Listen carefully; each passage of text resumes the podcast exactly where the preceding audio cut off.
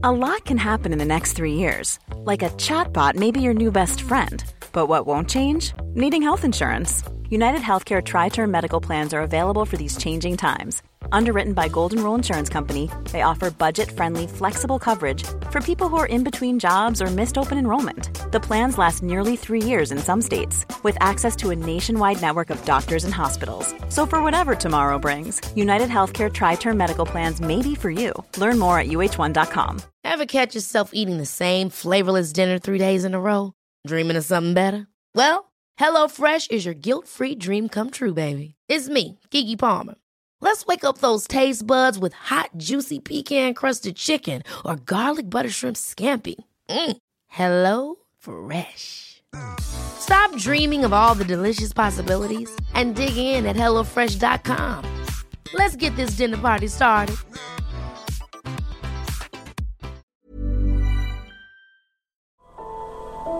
Det här avsnittet är sponsrat av Prime Crime, appen med tusentals svenska rättegångar. Dessutom läggs minst tio nya rättegångar till varje vecka året runt. En rättegång som berörde mig det är taximordet i Enköping. En 26-årig taxichaufför som luras ut till ett naturreservat och eh, blev hängd i ett träd.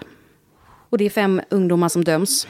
En 16-årig flicka och fyra unga bröder. En rättegång jag tyckte var väldigt fascinerande var föräldrar tvingade sin dotter att dricka ättika. Så otroligt galet. Prime Crime erbjuder även en tre dagars gratis provperiod. Och skulle du välja att bli prenumerant så erbjuder de antingen månadsbetalning för 99 kronor i månaden eller ett reducerat pris på två månader vid årsbetalning. Du kan avsluta när du vill. Tack Prime Crime.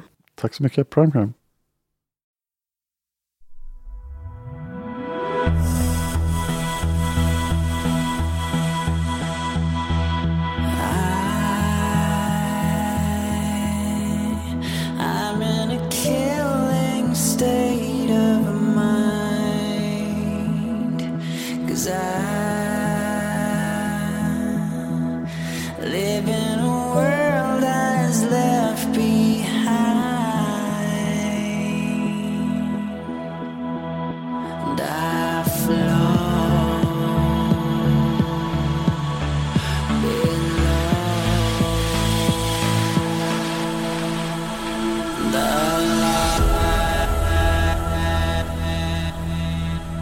Lyssnar på Mördarpodden.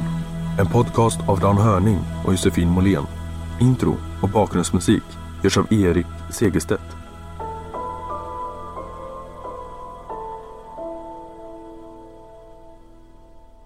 Välkomna till Mördarpodden som idag görs av mig, Dan Hörning. Och av mig, Tobias Henriksson. Hej Tobias. Hej Dan. Det är underliga tider. Ja, minst sagt. Vi spelar in det här den 28 april 2020. Den här eran kommer att gå till historien som coronatiderna. Precis. Det, det har ju blivit så. Alla, alla samarbeten där man faktiskt träffar varandra är ju i stort sett eh, inställda om inte annat. Så för att man själv vill undvika att antingen sprida smittan eller att resa i landet och dra med sig smitta. Så eh, nej, det är märkliga tider. Ja, Josefin och jag brukar ju träffas och spela in avsnitten fast vi bor i olika ändar av Sverige. Senaste gången vi spelade in var ju i början på januari och eh, då trodde vi att vi hade avsnitt fram till sista april, men det hade vi inte. På grund av att det kanske skedde ett litet misstag med Mr. Copsy-avsnittet som några av er lyssnare har märkt. Ja, just det. Jag, eh, jag, jag följde den där diskussionen på Facebook tror jag det var. Det var någon lyssnare som, som blev lite ställd där helt enkelt. Ja, jag och Josefin kommunicerade inte tillräckligt tydligt med varandra så att jag lyckades lägga upp hela Mr. Copsey först och sen månaden efter la upp del två. Det vill säga andra halvan av det som redan hade publicerats. Ah, det var så, så det vi hade tagit fel på filerna. ja, så ja, jag ja. kanske, när ni hör det kanske jag har ändrat så att det finns två Mr. Copsey avsnitt. För det avsnittet var ju extremt långt och det var aldrig meningen att det skulle vara. Men det gjorde att vi blev lite pressade nu så här i slutet på april. Så att eh, där, då tog vi in dig till hjälp helt enkelt. Precis, jag har ju, jag finns ju med på um, Facebook-sidan och är med och kommenterar och läser. Nu har blivit lite mindre med det på sistone och sen Sen var jag ju med när vi gjorde de här eh, tortyravsnitten också. Ja, och du har ju en lång tradition av podda med mig och med Josefin. Ja, men precis så är det. Det du och jag gör ju podden Palmemordet tillsammans. Eh, Jag har varit med lite i Mördarpodden som sagt. Jag driver en egen podd och eh, där både du och eh, Josefin har varit gäster för övrigt. Exakt. Ja, och eh, sen finns det väl kanske eventuellt lite tankar på att när världen normaliserar sig kanske det blir lite fler samarbeten där. Vi får se vad som händer. Det låter fantastiskt. Man längtar verkligen efter att världen ska stabiliseras nu. Mhm. Men jag måste innan vi lämnar Tänk om som är en fantastisk podd så måste jag ju rekommendera Storsjö och djuret avsnittet till alla. Det är ju nämligen jag som är gäst i Tänk om. Det stämmer. Vi pratar om Storsjödjuret. Ja, och nu var det ju så lyckligt så att vi fick tag på mer information om Storsjöodjuret så det finns ju avsnitt eh, som inte släppta än men som kommer att släppas i, i närtid här helt enkelt med ännu mer Storsjöodjur. Och det är faktiskt på begäran av våra lyssnare för de tyckte att det var himla roliga avsnitt helt enkelt. Vi hittade superfärska nyheter om Storsjödjuret från 1890-talet. Precis så är det. Så det ja, Men då är du här i Mördarpodden och ska göra en insats och berätta ett fall för mig. Och, och du eh, tog ifrån tårna. Vad är det för fall du har valt? Nej men jag tycker ju att det, det finns ett fall som är oerhört intressant som Det är ju lite det här med mysteriet med olösta mordet om man nu ens kan konstatera att det är ett mord eh, Och det handlar om ehm, Är det Palmemordet? Det hade kunnat vara Palmemordet Men jag tänkte vi skulle, vi skulle hålla oss undan det i mördarpodden tills vidare Ja, det, det vet jag inte. Det kanske kommer ett avsnitt om Palmemordet ändå. Oh, spännande. Spännande. Men det jag tänkte vi skulle prata om är eh, den unga flickan John Benet Ramsey som eh, ni kommer få höra hela historien men eh, i korthet så råkar hon illa ut i, i sitt eget hus, eller i familjens hus då. Och man kommer inte riktigt fram till vad som har hänt henne men det finns en hel del tankar och spekulationer. Så att eh, det här börjar då på juldagen 1996 vid Boulder, Colorado i USA. Och eh, familjen Ramsey består av pappa John, mamma Patsy, barnen John Benet och Burke som är ehm, eh, helt enkelt John Benets bror då. Och de har precis kommit hem från en, en julmiddag med bekanta. Det börjar bli lite sent sådär och, och John Benet är ju bara sex år vid det här tillfället. Så det var dags att, att nattas ganska snart efter att de hade kommit hem från den här julmiddagen eller julfesten då.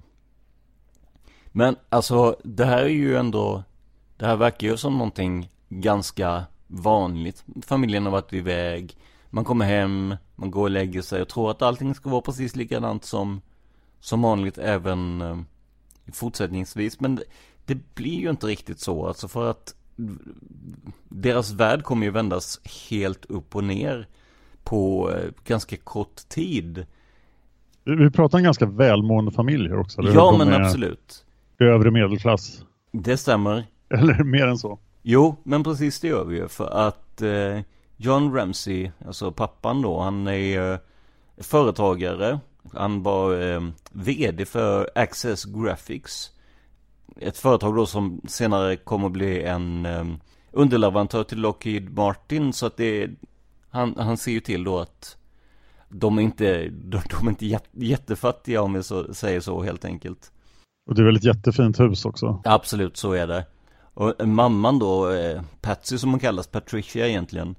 Hon är ju, alltså vi vet inte jättemycket om hennes roll i, eh, alltså om vi säger försörja familjen om det säger så. Men att det vi vet är ju att hon är väldigt förtjust i um, olika skön, skönhetstävlingar. Både för, för sig själv som hon har varit med i tidigare i livet, men även för, um, eh, för sina barn, eller i det här fallet John Benet då.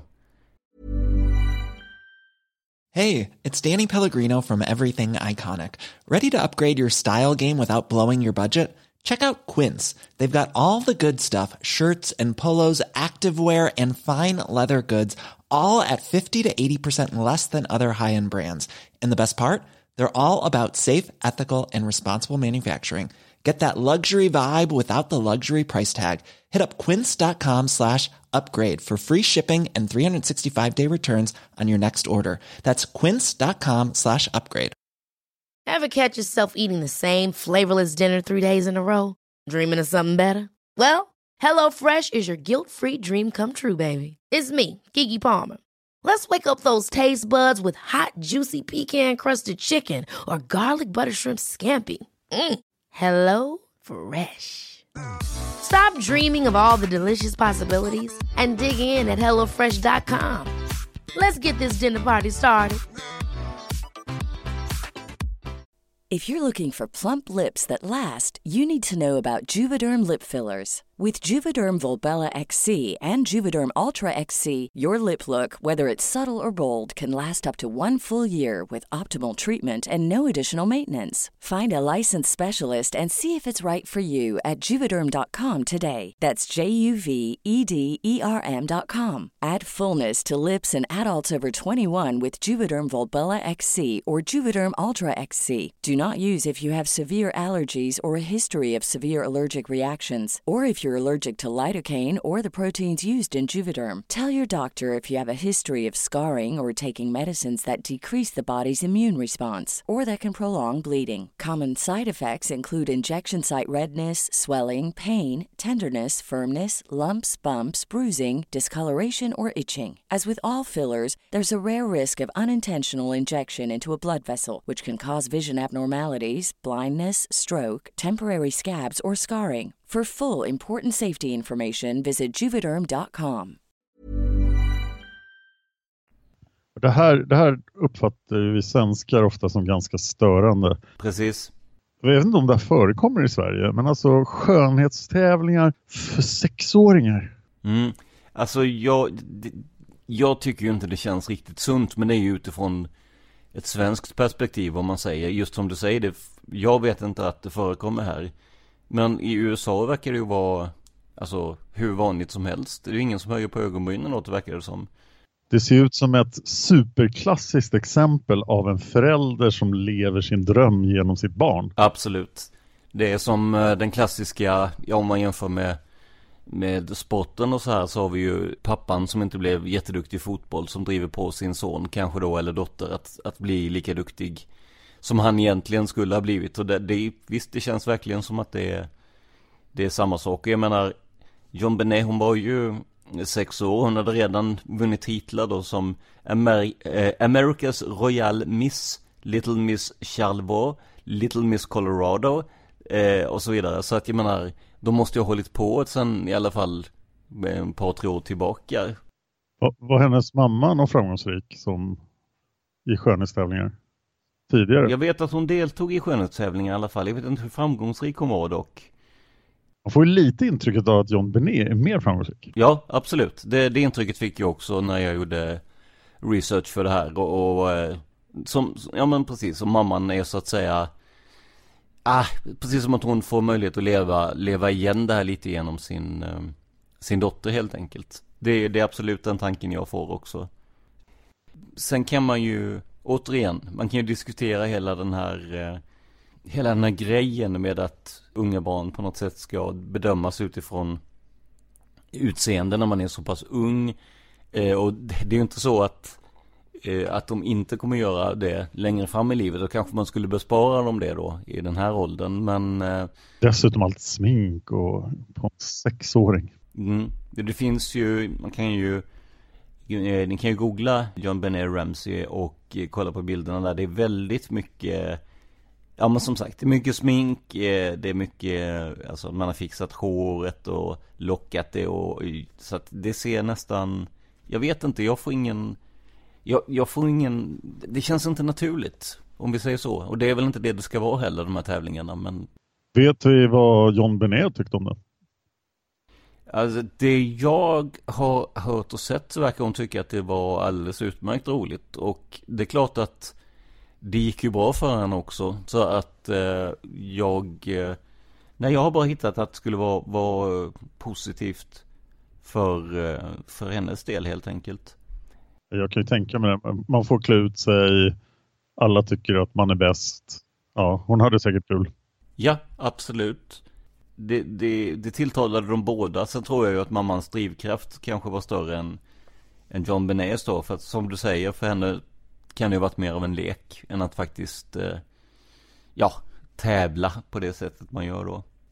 Men i, alltså det kommer ju inte bli så mycket mer varken tävlande eller annat för den här familjen. För vi pratade ju om, eh, om juldagen 96 här.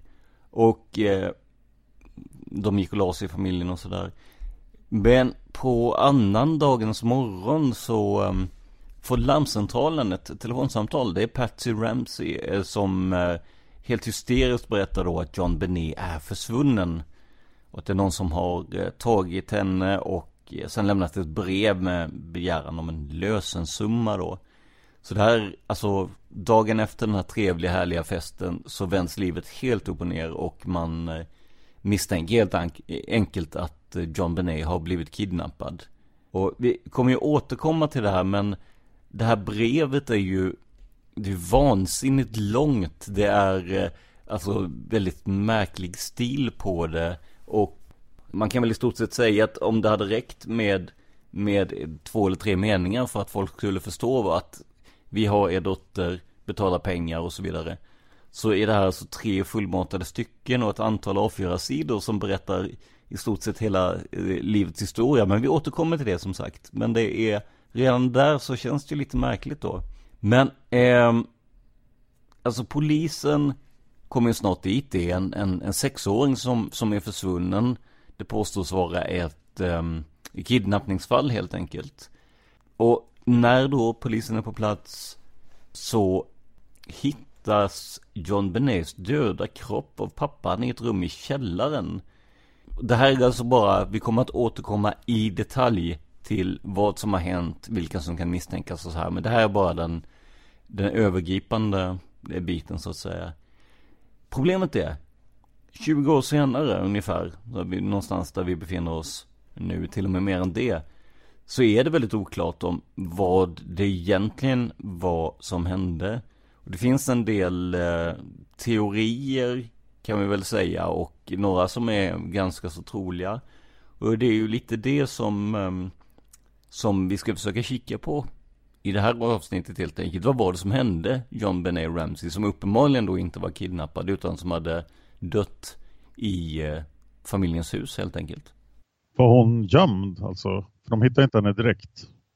Ja, eh, hon hittade alltså i en eh, i ett, ett mörkt rum i källaren. Så det var ju inte så att eh, hoppsan, eh, hon, hon har dött och, och, här finns hon. Utan det verkar ju som att hon har blivit mer eller mindre undanstoppad helt enkelt. Och det intressanta är ju att eh, det är eh, eh pappan John Ramsey som, som själv hittar dottern då. För när polisen har kommit så går de ju igenom huset tillsammans med pappan av någon konstig anledning. Man tycker kanske att han borde ha hållit sig i bakgrunden och låta poliserna göra sitt jobb.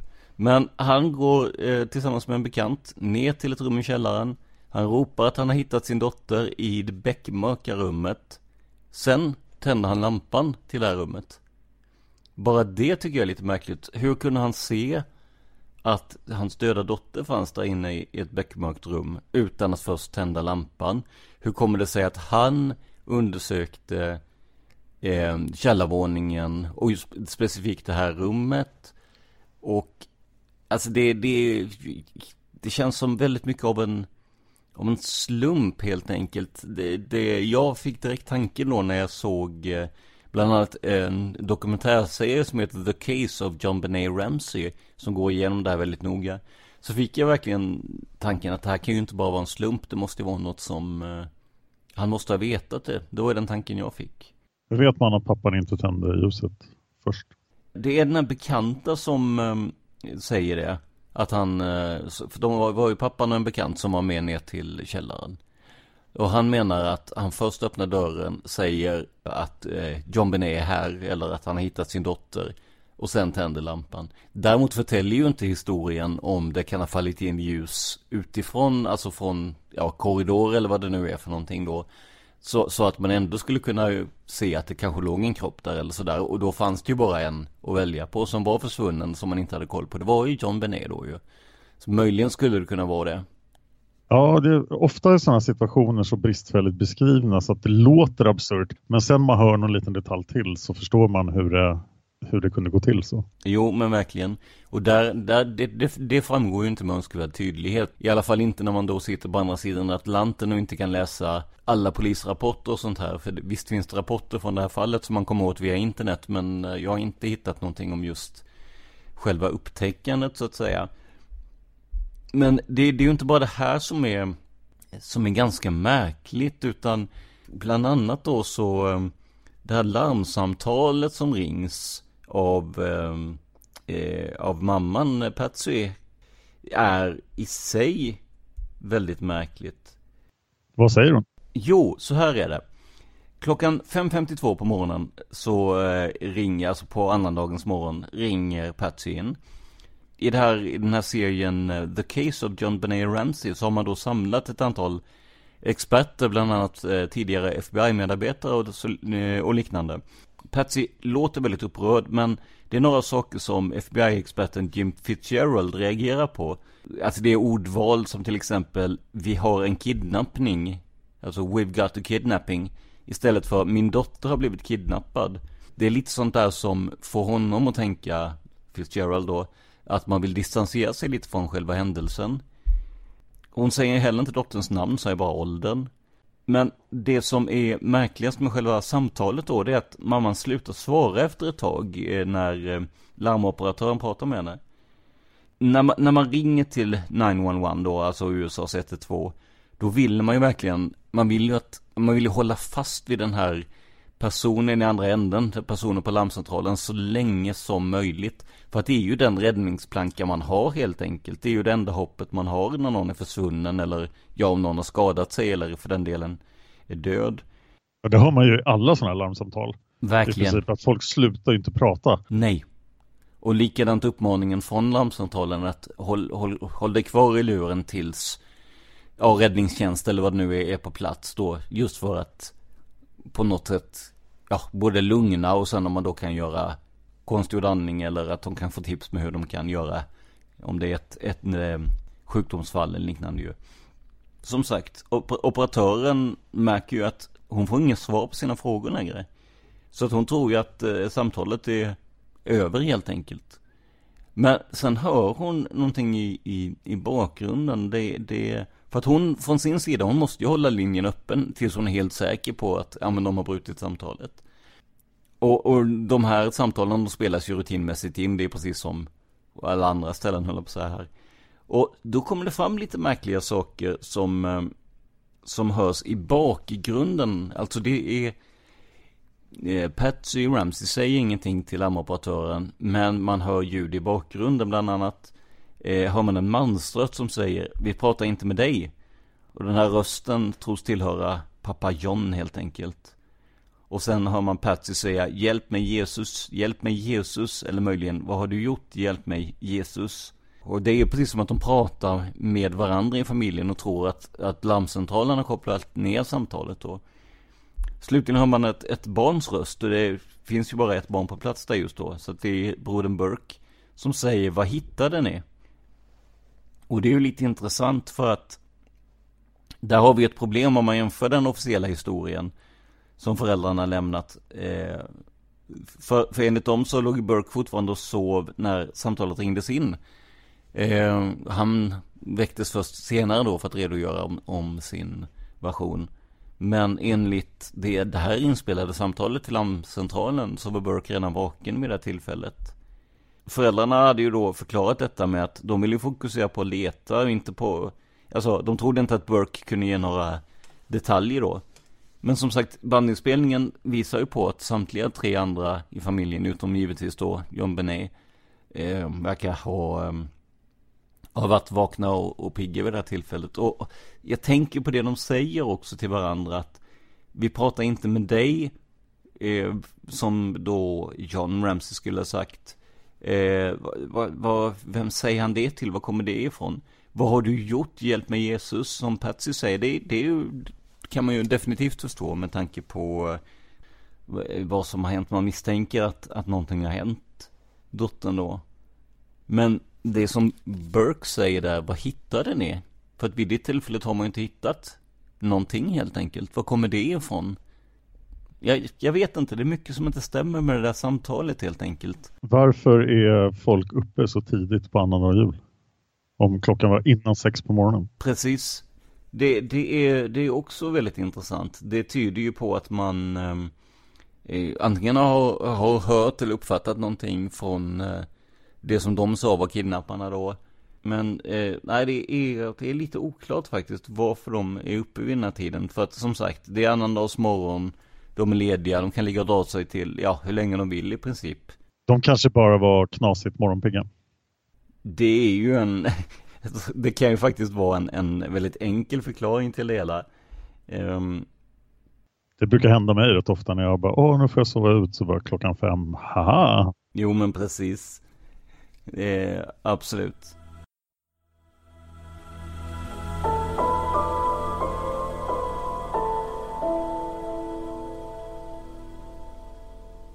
De, de enda man vet var i huset vid tiden för, eh, för John Benets död som man sen konstaterade då, det är ju familjen. Så att någon av dem bör ha eh, gjort John Benet illa helt enkelt, haft ihjäl henne. Fanns det några, fanns det några tecken på inbrott? Nej, det gjorde den inte. Vid, vid det här tillfället då, så den informationen som larmcentralen och sen polisen får, det är ju att det skulle vara en, en eh, misstänkt kidnappning helt enkelt. Eh, och det är inte minst med tanke på att det lämnades ett, eh, ett brev som, ja, skulle då indikera att man vill ha pengar för det här. Men det här brevet i sig är ju väldigt märkligt. Eh, för att det, det är liksom, dels är det väldigt långt, det består av hela 380 ord. Och det kräver den något märkliga summan 118 000 dollar från pappa John. Ja, det var specifikt. Ja, men det var specifikt. Och um, 118 000, det är samma summa som John fick i bonus det året. Så att det är precis samma, alltså samma siffror då. Då kan man ju börja fundera på om är det en ren slump eller tog den personen som skrev det här brevet då, tog den han, han eller hon en summa som låg nära till hands? Kan man tänka sig. Eh, det här säger ju också en del om, om familjen Ramses ekonomi som vi pratade om innan. Här får han alltså en, en eh, bonus då det här året på, eh, ja, ungefär en miljon svenska kronor helt enkelt. Det låter inte som en så anmärkningsvärd bonus för en vd som har skött sig bra, men det visar ju att de eh, inte behöver svälta. Nej, precis. Det var snarare det jag tänkte också. Att de har ingen, de har, de har ingen direkt pengabrist och eh, eh, ja, eh, en, en väl tilltagen lön för åtminstone John då ju. Och den anledningen låter nästan som en uh, löjlig summa att begära i lösensumma. Ja, jo det är klart om man tänker så så blir det ju det ju. Det, det kan man ju absolut tycka. Men det är ju det som är så märkligt med det där kidnappningsscenariot också för att man kräver en väldigt specifik summa. Eh, precis samma summa som man fick i bonus. Och sen finns det ju andra saker som är, är jättemärkliga då. Alltså brevet är, är, är långt. Och enligt de här FBI-experterna då, i, dels i utredningen, i dels i eh, den här serien The Case of John Benet Ramsey, så är ju hela 76% av brevets innehåll eller text, det är helt onödigt. Man hade kunnat sammanfatta det i, i typ fyra meningar då. Vi har er dotter, vi vill ha pengar, gör så här med pengarna, ring inte polisen. Och jag tänkte ju då att, eh, för att vi ska dela upp det här avsnittet lite, så Dan, du kan ju ta och läsa upp det här brevet. Så gärna! Herr Ramsey, lyssna noga. Vi är en grupp individer som representerar en liten utländsk grupp. Vi respekterar din firma men inte landet som den tjänar. Vid det här tillfället har vi din dotter i vår ägo. Hon är säker och trygg. Hon är inte skadad. Men om du vill att hon ska få se 1997, då måste du följa våra instruktioner till punkt och pricka. Du kommer att ta ut 118 000 dollar från ditt konto. 100 000 i 100 dollarsedlar och de återstående 18 000 i 20 dollarsedlar. Se till att du tar med en tillräckligt stor portfölj till banken. När du kommer hem ska du stoppa pengarna i en brun papperskasse. Jag kommer att ringa mellan klockan 8 och 10 imorgon för att berätta hur du ska ge oss pengarna. Det kommer att bli jobbigt för dig att ge oss pengarna. Så mitt råd är att du ska vila ordentligt. Om vi ser att du hämtar pengarna tidigt då kommer vi kanske att ringa tidigt och arrangera en tidigare överlämning av pengarna och då får du tillbaka din dotter tidigare. Om du avviker från mina instruktioner så kommer vi omedelbart att avrätta din dotter. Du kommer inte heller att få hennes kvarlevor så då kan inte du begrava henne. De två herrarna som vakar över din dotter tycker inte om dig. Så mitt råd är att du inte ska provocera dem. Om du pratar med någon om din situation som till exempel polisen eller FBI då kommer vi att hugga huvudet av din dotter. Om vi hör att du har pratat med ens en herrelös hund då kommer vi att döda henne. Om du varnar banken då dör hon om pengarna är märkta eller på något sätt trixade med, då dör hon. Vi kommer att kolla om du har avlyssningsutrustning. Om vi hittar någon, då dör hon. Du kan försöka lura oss, men vi är väl bekanta med alla utredares tips och tricks. Du har 99 chans att din dotter dör om du försöker lura oss. Följ våra instruktioner och du har 100 chans att få henne tillbaka. Du och din familj är under konstant bevakning och vi bevakar även myndigheterna. Försök inte utveckla en järnverksamhet nu John. Du är inte den enda feta katten i den här gränden. Så tro inte att det är svårt för oss att döda. Underskatta oss inte John. Använd det där sydstatarförnuftet du har. Allting är upp till dig nu John. Seger! SBTC. Ja, det är vackert. SBTC? Vad är det? Det är ytterst oklart vad det här skulle vara. De säger sig företräda då som sagt en, en mindre utländsk fraktion eller grupp. Men eh, det är ytterst oklart vad den här SBTC skulle komma i, ifrån. Jag fick väldiga vibbar från eh, Räven i Marion Parker. Säger du det? Ja, lite så här tokbrev. Fast, fast han menar ju faktiskt allvar med sina brev, Räven. Det här känns ju som att det inte stämmer och inte kommer att fungera. Hur skulle pengarna överlämnas? Det fick de aldrig reda på. Precis, och det här hela sättet man skriver det här brevet på känns ju väldigt filmiskt tycker jag. Och det tycker ju även utredarna som tittar på det senare att det är väldigt så här om du inte gör så här så dör hon. Om du inte gör på det här sättet så dör hon. Alltså det är precis som att man, jag vet inte. Det är som man försöker övertala både sig själv och eh, mottagaren på något sätt att eh, den här personen, ja, att det de gör är rätt. Det, man försöker sälja in det på ett sätt som känns väldigt eh, överdrivet tycker jag. Jag tycker det känns som någon med författarambitioner har skrivit det brevet. Precis. Eh, man upptäcker ju sen också att en del av de här eh, fraserna som används i brevet är tagna från vissa actionfilmer då i stort sett mer eller mindre alltså direkt tagna.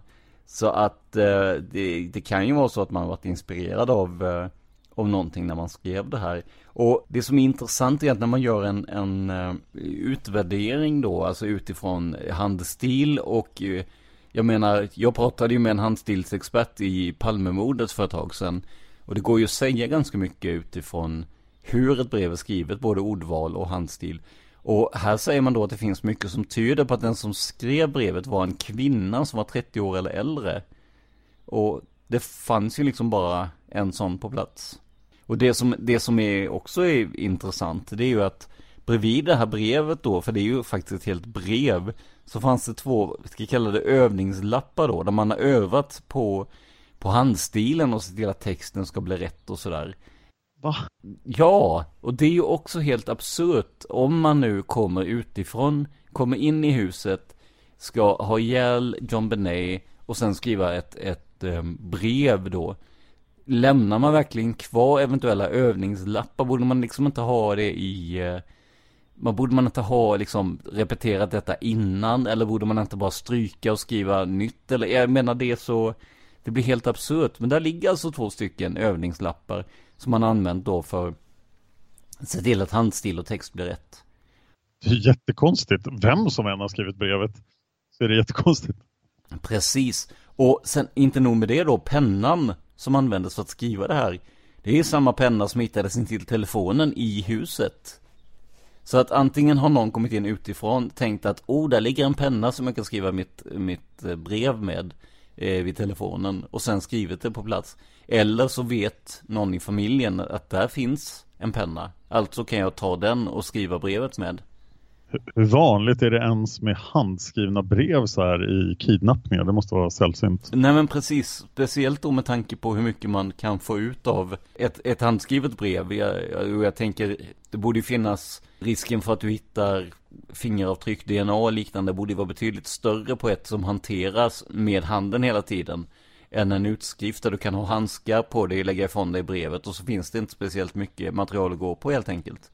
Så att det, nej, det känns, eh, det känns mycket märkligt alltså. För om det var en inkräktare utifrån, alltså varför skulle man använda Patsys penna och block? Varför skulle man riskera upptäckt genom att stanna kvar och skriva så jättelångt brev liksom, om man nu inte har skrivit in?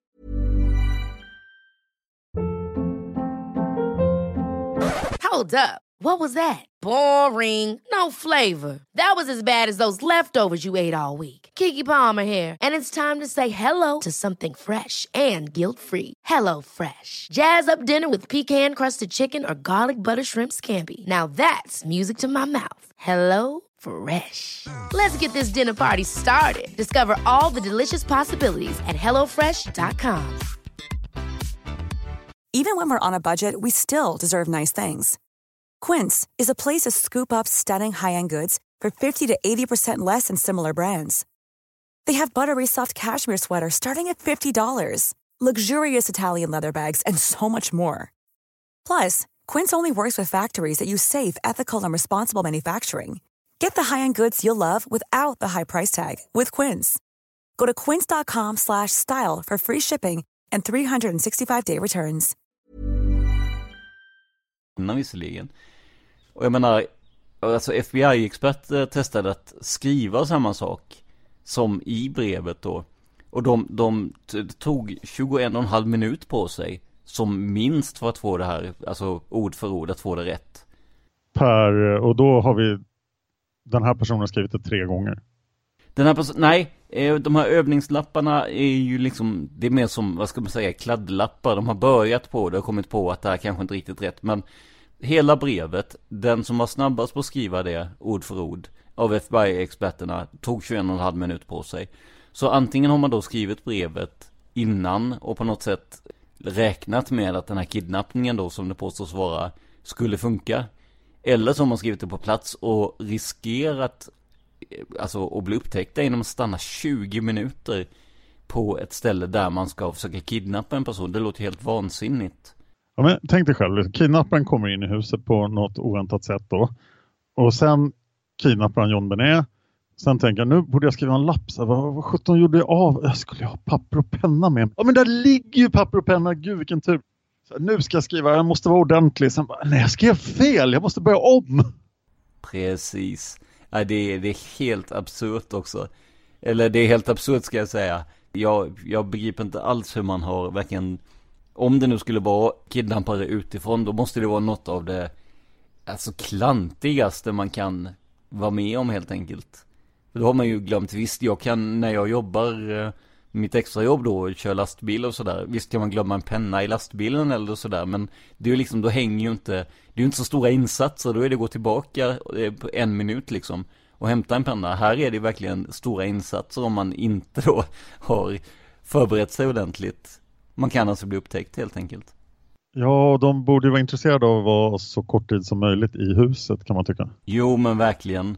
Verkligen. Så att det är mycket som är ah, som är riktigt, riktigt skumt om vi får uttrycka oss så helt Och det slutar ju inte där då. För att när man då väl har hittat John Benets döda kropp så måste man börja titta också på hur det var som hon, hon dog helt enkelt. Vad var det som, vad var det som ledde till hennes död?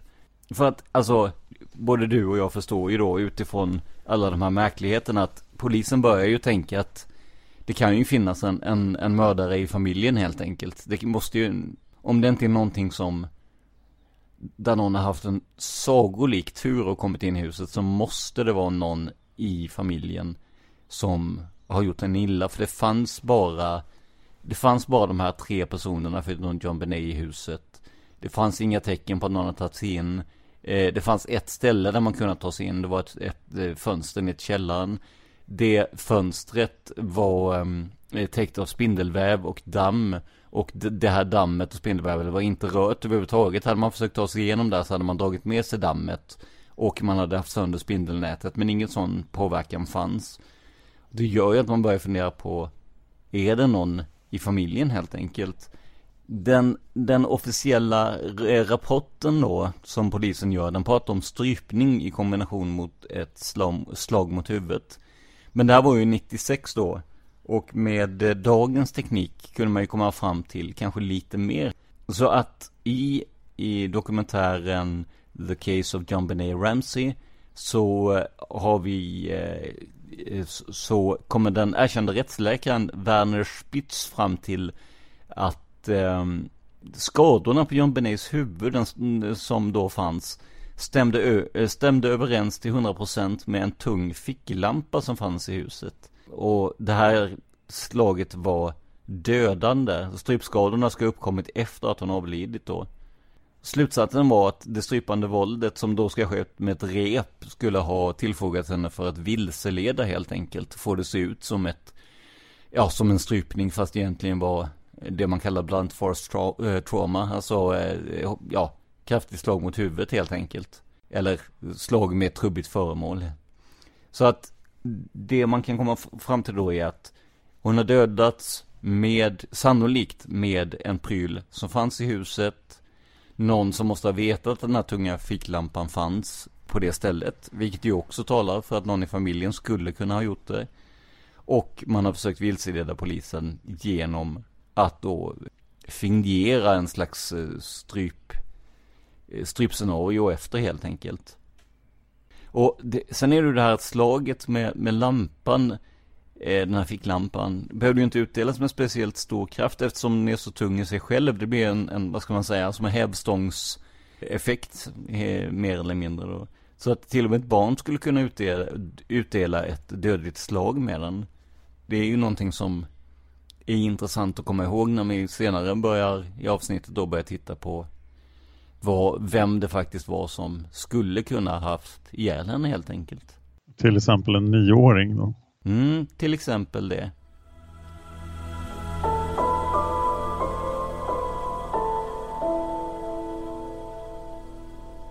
Det här var det första avsnittet av två om mordet på John Benet Ramsey.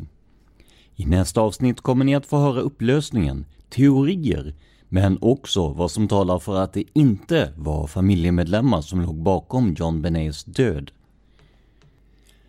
Det här avsnittet gjordes av Dan Hörning och av mig, Tobias Henriksson.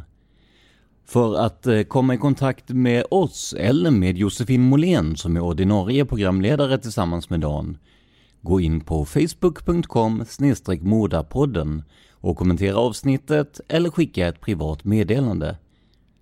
Josefin har också järnkoll på Mördarpoddens Instagram, där vi heter Mordarpodden. Låten som ni hör i början och slutet av varje avsnitt heter Killing State of Mind och är skriven och framförd speciellt för Mördarpodden av Erik Segerstedt. Stort tack till Erik för den här fantastiska musiken och stort tack för att ni lyssnar på Mördarpodden.